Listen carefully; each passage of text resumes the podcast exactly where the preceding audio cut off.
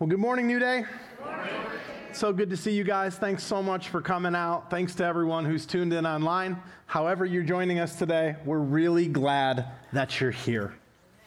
If you're new, right now we're in a mini series within the Gospel of Matthew on the subject of the parables of Jesus. Today we're in Matthew chapter 13, and we're covering specifically the parable of the weeds. In verses 24 to 30, Jesus shares the parable of the weeds. And then in verses 36 to 43, Jesus explains the parable of the weeds. And I think you're just going to really enjoy this particular parable because by design it was intended to encourage.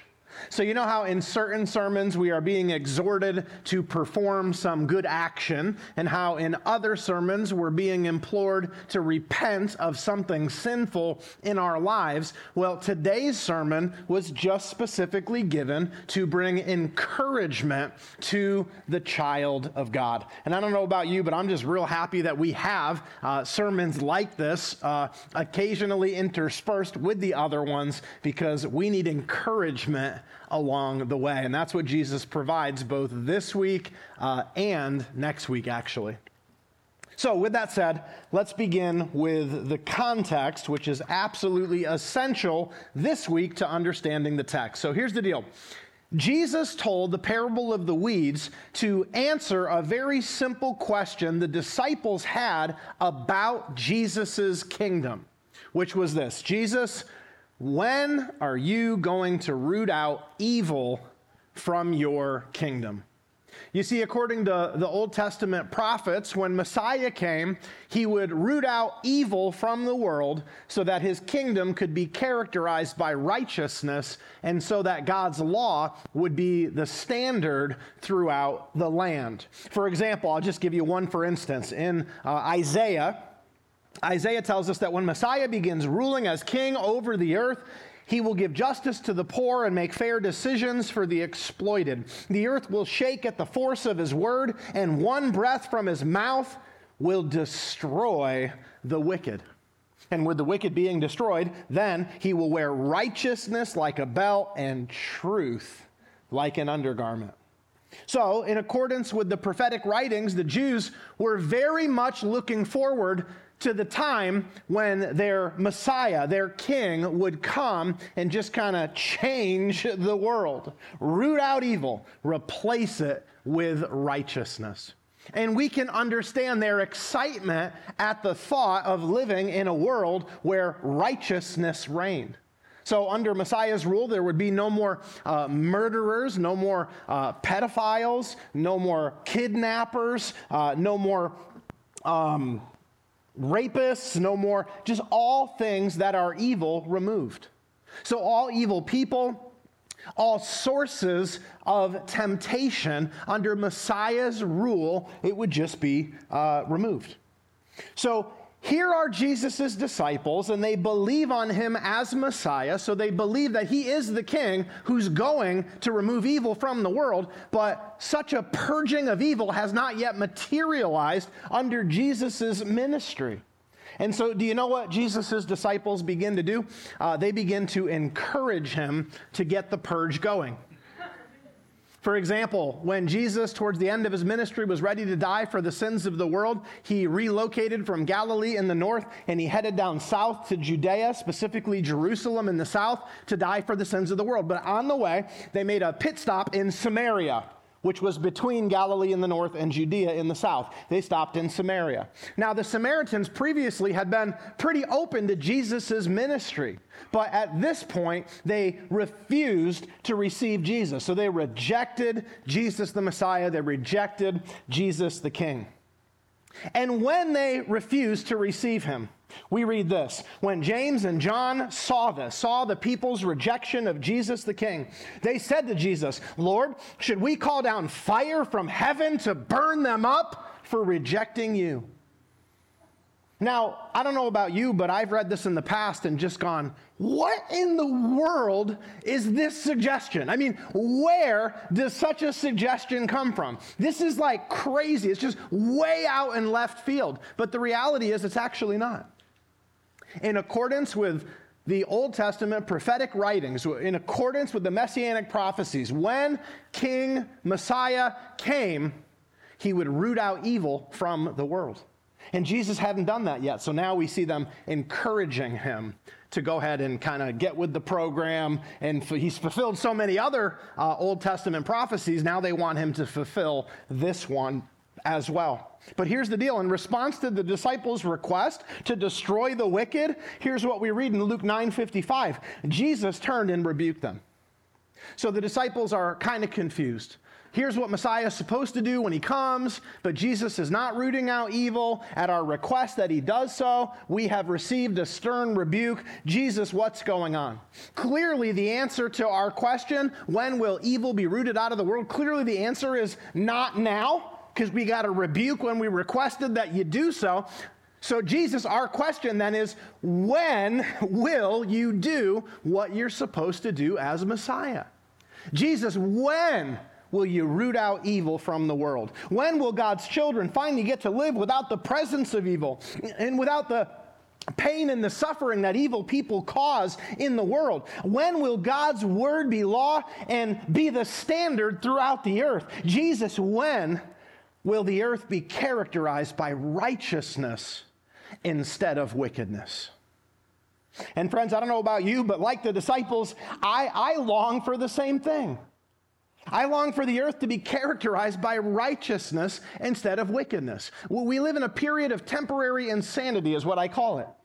In our society, things that are evil are called good, and things that are good are called evil. Everything is literally upside down.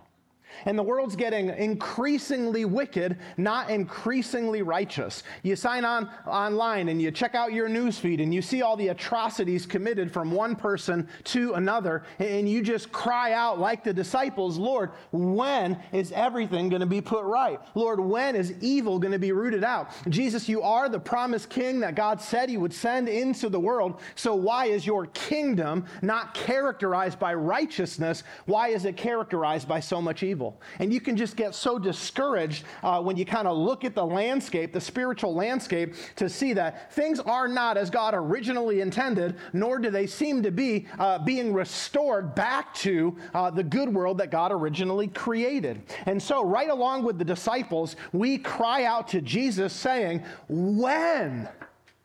When is it going to happen? When will evil be rooted out of this world? Jesus, when will God's law be the standard, be the norm? When will the world be characterized by righteousness instead of so much evil? And friends, today, in the parable of the weeds in Matthew 13, we get an answer to that very question.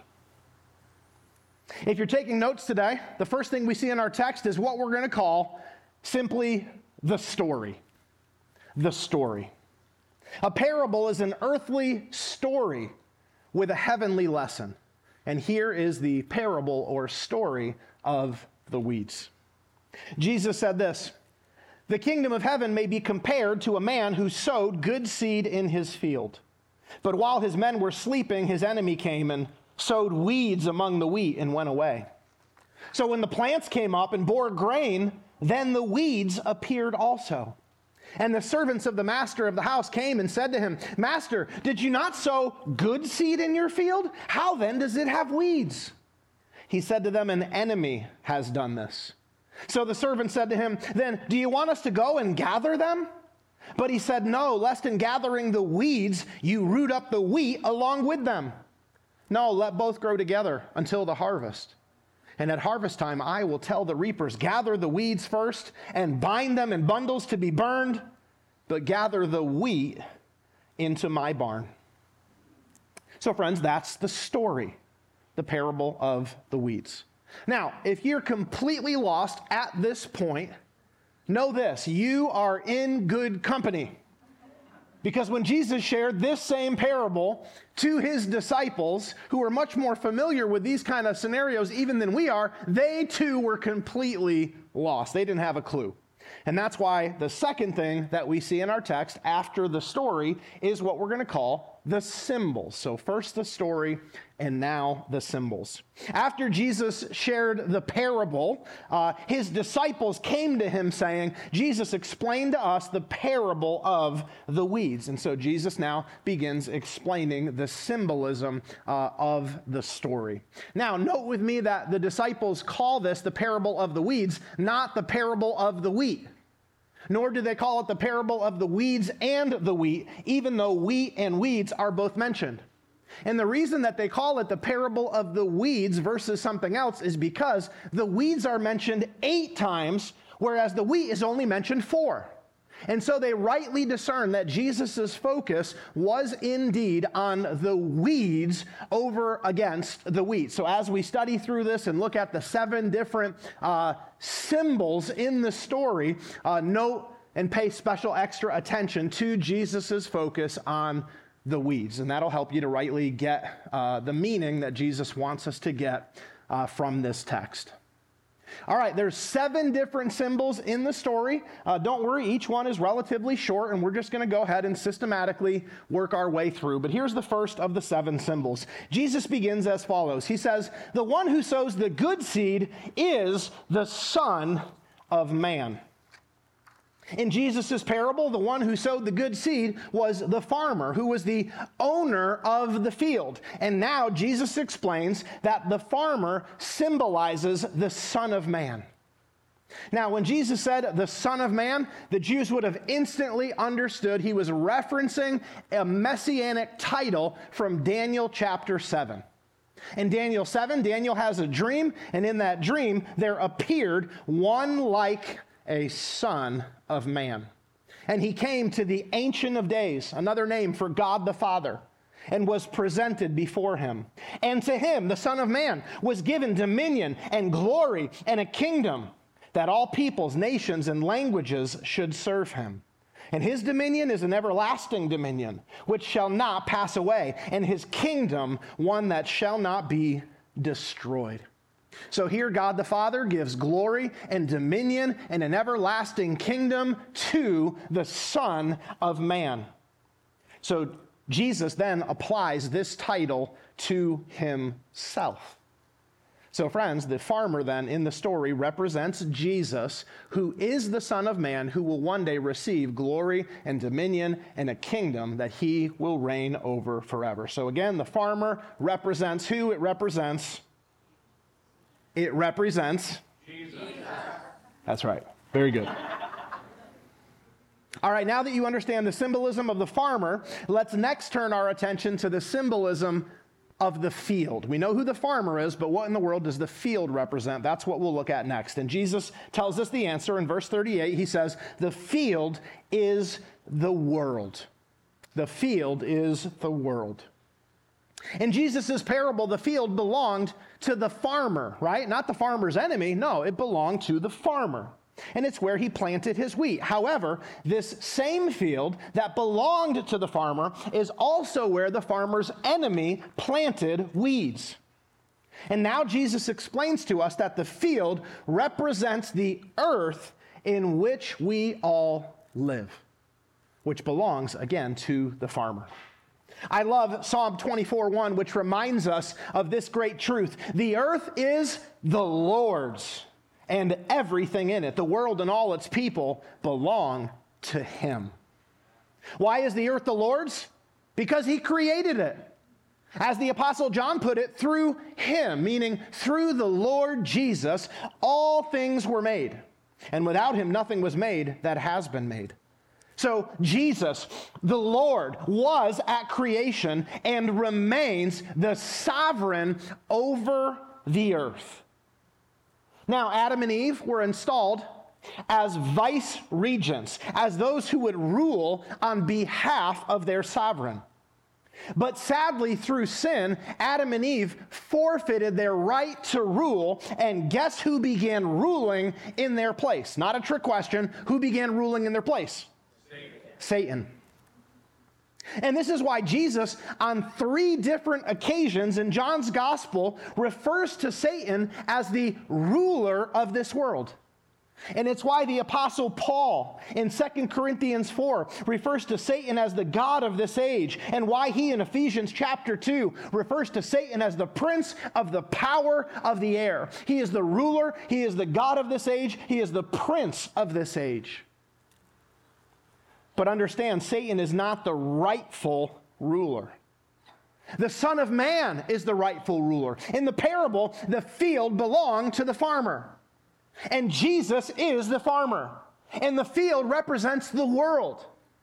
And Jesus, the Son of Man, is the rightful sovereign over the world. However, Satan is temporarily ruling because Adam and Eve forfeited their right to rule when they sinned. Now, one day, the Son of Man will be given dominion and glory and a kingdom and he will rule over the earth forever. But, friends, that will happen in the age to come. In the age that you and I live in right now, which is the church age, Satan is ruling on this earth. But all this to say, in Jesus' parable, the field symbolizes the world. The world that rightfully belongs to the Son of Man, but is temporarily under the control of the prince of the power of the air. So the field represents the world currently under Satan's control. Okay, now that you understand the symbolism of the field, let's next turn our attention to the symbolism of the good seed. Friends, in our story, there was good seed that represented wheat, there was bad seed that uh, represented weeds. And Jesus says this the good seed is the sons of the kingdom. So the good seed represents, long story short, the children of God. The good seed represents Christians, here called the sons of the kingdom. So this is interesting. Remember, Jesus is the farmer, and he scatters good seed, which represents Christians throughout his field, which represents the world.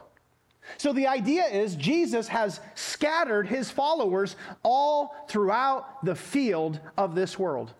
And the biblical view is that wherever we happen to be, we are planted there in our marriage, in our job, in our family, in our neighborhood. We are planted there by the Lord for a specific purpose that we might bear the fruit of righteousness and bear testimony to everyone who's lost in our lives about Jesus. So the field is the world. And the good seed represents Christians that Jesus has strategically placed all throughout the world to bear the fruit of righteousness and to bear testimony about Jesus. So that's the symbolism of the good seed. The good seed represents the children of God. Okay, now let's turn our attention to the symbolism of the bad seed. Jesus says this in the latter part of verse 38 The weeds, which were the result of the bad seed, are the sons of the evil one. So, whereas the good seed represents the children of God, the bad seed represents the children of Satan. Just as God has his children strategically planted throughout the world to do good, so Satan has his children strategically scattered throughout the world to do evil.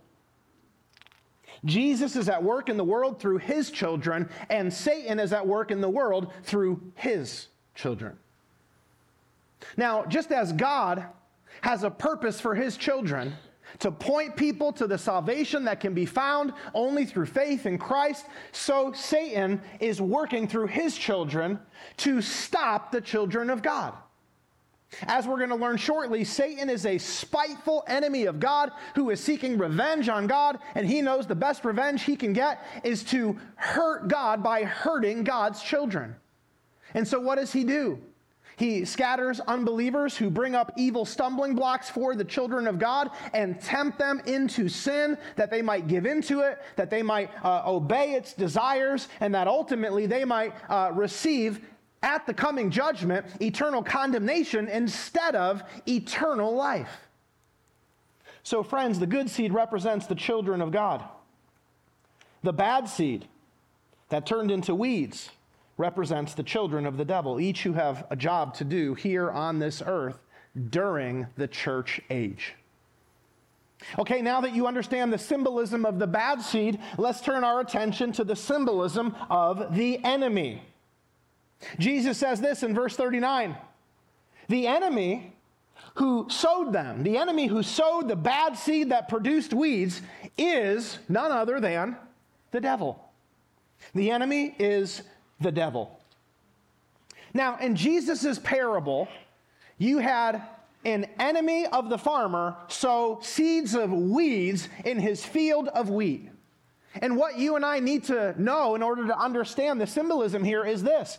Back in Jesus' day, if someone felt that you had wronged them greatly, they would become spiteful and they would seek revenge. And a very common way to get revenge back then in an agrarian society was to go ahead and plant bad seed in someone's field of wheat because that would ruin the crop, or, or, at least it would diminish the crop. And in that way, you would get revenge on your enemy. So, the uh, enemy, who represents the devil in Jesus' story, the enemy, is someone who feels they have been uh, wronged. And now, spitefully, they are seeking revenge.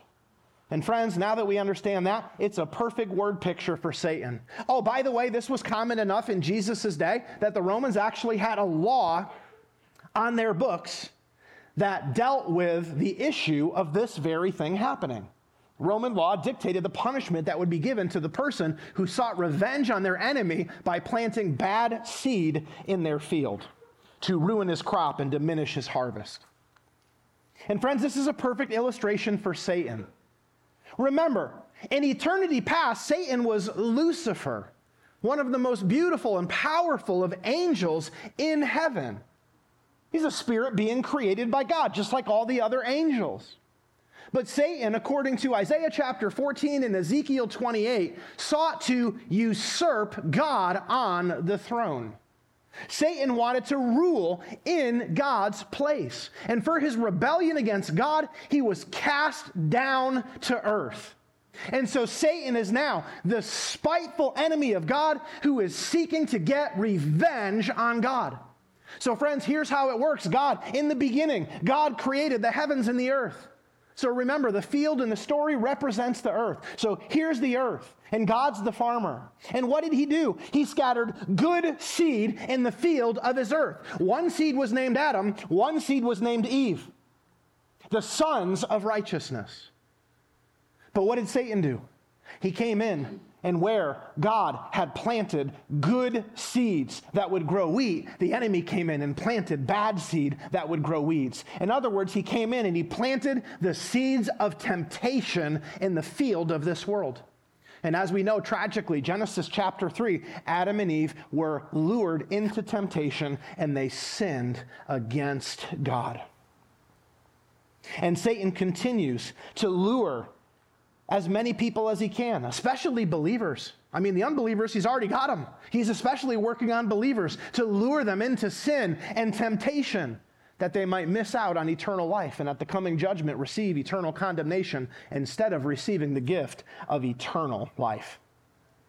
So, friends, understand who is the enemy in Jesus' parable. Jesus says the enemy who sowed the bad seed is the devil.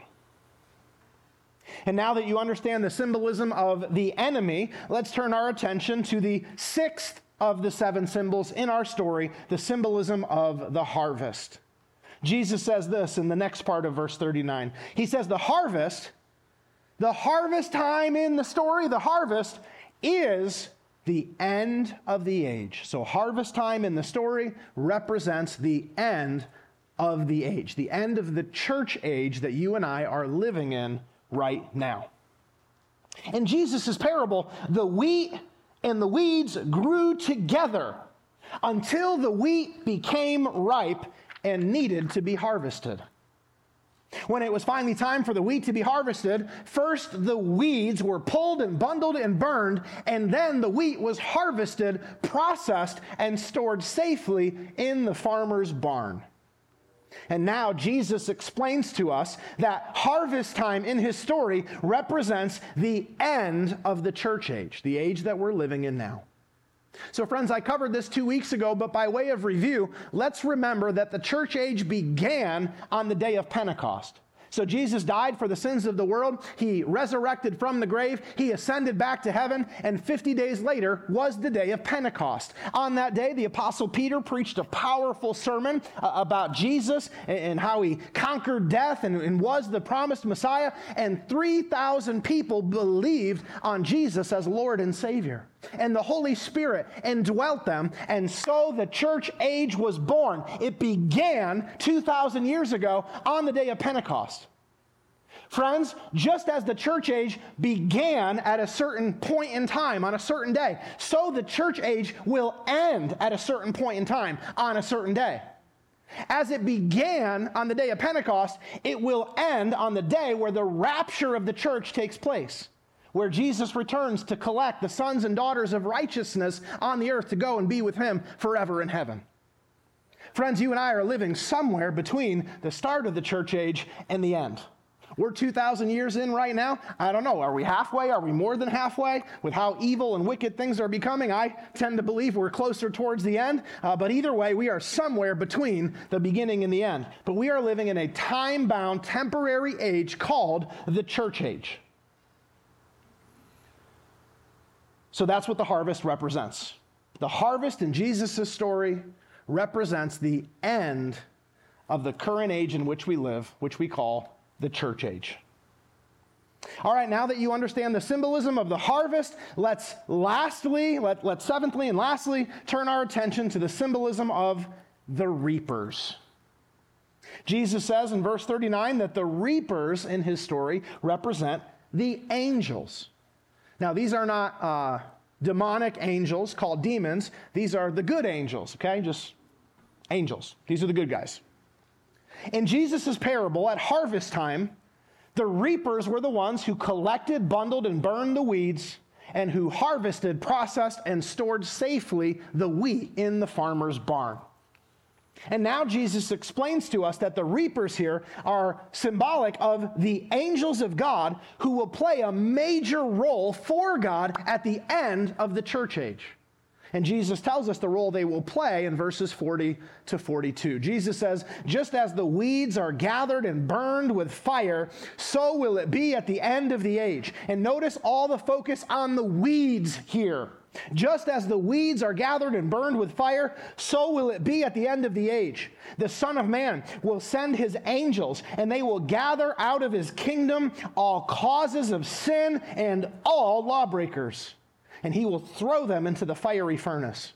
In that place, in the fiery furnace of hell, there will be weeping and gnashing of teeth. And so will be fulfilled the prophecy that when Messiah King comes, wickedness will be rooted out of the earth.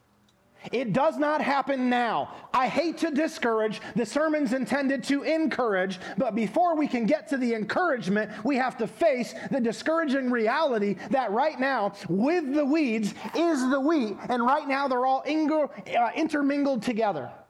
But Jesus says that's temporary, and the time is coming. At the end of the church age, I'll get the angels involved, and then I will remove evil from the earth.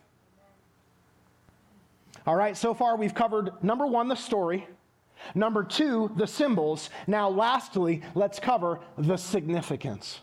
And friends, this is really the outline I plan to follow for all of Jesus' parables in Matthew 13. I think there are seven of them or so, going off memory here, so forgive me if I'm wrong. But the story, the symbols, the significance. And that's what we're following today and will follow for each and every parable. The significance. Jesus' disciples were living in evil times, just like you and I are. They're very discouraged. It's not fun to live in a world where sometimes one person takes another person's life. It's not fun to live in a world where sometimes a loved one has been molested by some evil person and now has to live with that weight for the rest of their life. It's not fun living in a world where, where someone is, is raped. And then a short while later, the rapist gets to go free and live back on the earth. And the person who has been taken advantage of and violated, that's the, they never get over that. They never get to go free from that in a sense. It's terrible living in a, in a world filled with, with sin that causes so much hurt and so much pain and so much damage. And so the disciples are looking around and they're just going, you know, people call what is evil, they call it good, and, and, and, other people call what is good, they call it evil. And in Jesus' words, we just don't want to live in a world like this anymore. And don't you ever feel that same way? I know I do. I, I just, I don't want to live in a world like this. That's why every single day, the favorite part, my favorite part of the Lord's Prayer is, Thy kingdom come, Thy will be done on earth as it is in heaven. Because I don't, I don't like God's will is not being done. So many instances on this earth. We see so much wickedness and it causes so much pain and so much suffering. So Jesus' disciples, they see all this the same way you and I do. And they say, Jesus, when is it going to change? When are you going to turn things right? When are you going to take away evil and replace it with righteousness? When will righteousness flood the earth? Because Jesus, that's what we want. And he shares the encouraging parable that he's given us today to give an answer to their question as well as ours. Friends, in verse 43, Jesus finally directly answers the question. He says this Oh, you want to know? When I will root out evil from my kingdom, let me tell you, then. At the end of the church age, when I enlist the help of the angels to be reapers, to remove all sources of evil from the world, then it's going to happen. Then, at that point, the righteous will shine like the sun in the kingdom of their Father. Isn't that awesome?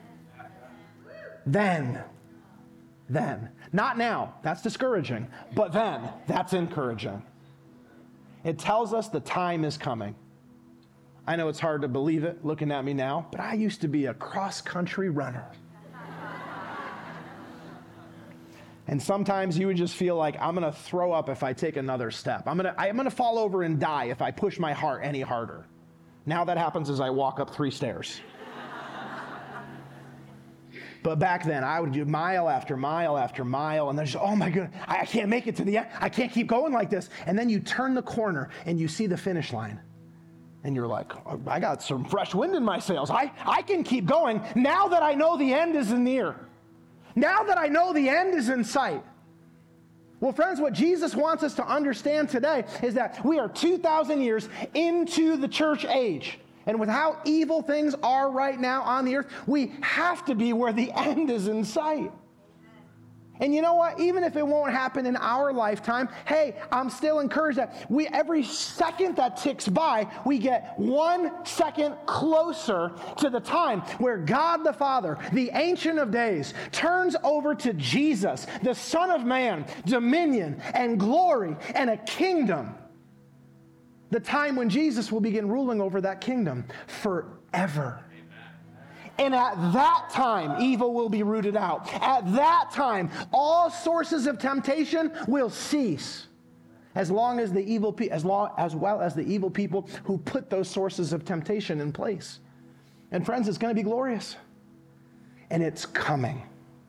And that should bring great encouragement to us. We can hang in there and we can persevere and we can keep going because of the knowledge and the reality that this temporary period of insanity on the earth. It will not last forever. So, what's the significance of a passage like this? Uh, here it is, and th- this is me. This is not a Bible verse, just to be clear, but here's my summary. Here's the significance of this parable. Jesus is telling us through this parable the day is coming when Jesus will put a stop to evil in this world. The day is coming when God's law will be the law of the land. The day is coming when right will be called right and evil will be called evil instead of the way it is now. The day is coming when all stumbling blocks that trip God's children up in sin will be removed along with those who put them there so that God's children will never again be hindered by sin or experience the pain and suffering and regret that that sin inevitably causes. Friends, the day is coming. The day is coming. The day is coming, and we are closer to it now than we've ever been before. So hang in there. Hang in there. It's not going to go on like this forever. You can hang on. You can keep serving Jesus because this is all temporary. So don't give up. Jesus is going to set things straight once and for all. And friends, it might just be right around the corner. So don't give up. Don't give up. Don't give up. Hang in there. Hang in there. Let's pray. Heavenly Father, we are so grateful for your word today. Thank you for encouraging us. It's discouraging that it's not right now, but it's encouraging to know it's coming and that it could be right around the corner. God, however long it takes, thank you that you won't let the insanity continue forever. God, sometimes I just, I just want to scream thinking about how evil is called good and good is called evil. It's so messed up right now. But God, you know that. So you've given us this parable to encourage us, saying, Yeah, right now, the weeds and the wheat, they grow up together. Right now, it's all messed up. Right now, it's all mixed in. But it's temporary. The weeds will be removed. They will be pulled, they will be bundled, they will be burned. But the wheat will be harvested, will be processed, and will be barned forever, safely, in the kingdom of the Son of Man. And God, we're so grateful that through faith in Jesus, we have access and the privilege of being citizens forever in that kingdom. God, we give you praise. God, help us to hang in there. Help us to not let waves of discouragement crash over us like waves, hitting us over and over and over to the point where we give up, succumb to evil, begin going with the flow of culture. God, heaven forbid. Help us, we pray. Help us to hang in there. Help us to persevere. Help us to keep our eyes on the glorious hope we have, the kingdom that's coming. We give you praise. And we pray in the precious name of our King, Jesus, the Son of Man. Amen. Thanks for experiencing this message with us. Do you want more New Day Church in your life? Well, please like and subscribe on YouTube and follow us on Instagram and Facebook. Want to take a next step in your faith? Our Church Center app is the best place to get more connected. So just download the free app on your App Store today and be sure to choose New Day Church in Enfield, Connecticut. We are able to offer this sermon and all others like it only because of your faithful financial support. Thank you to all of you who so faithfully give each week. If you feel led to support our ministry financially, just go to our website at newdaychurch.cc forward slash give. Thank you in advance. May God richly bless you, and we hope to see you again real soon.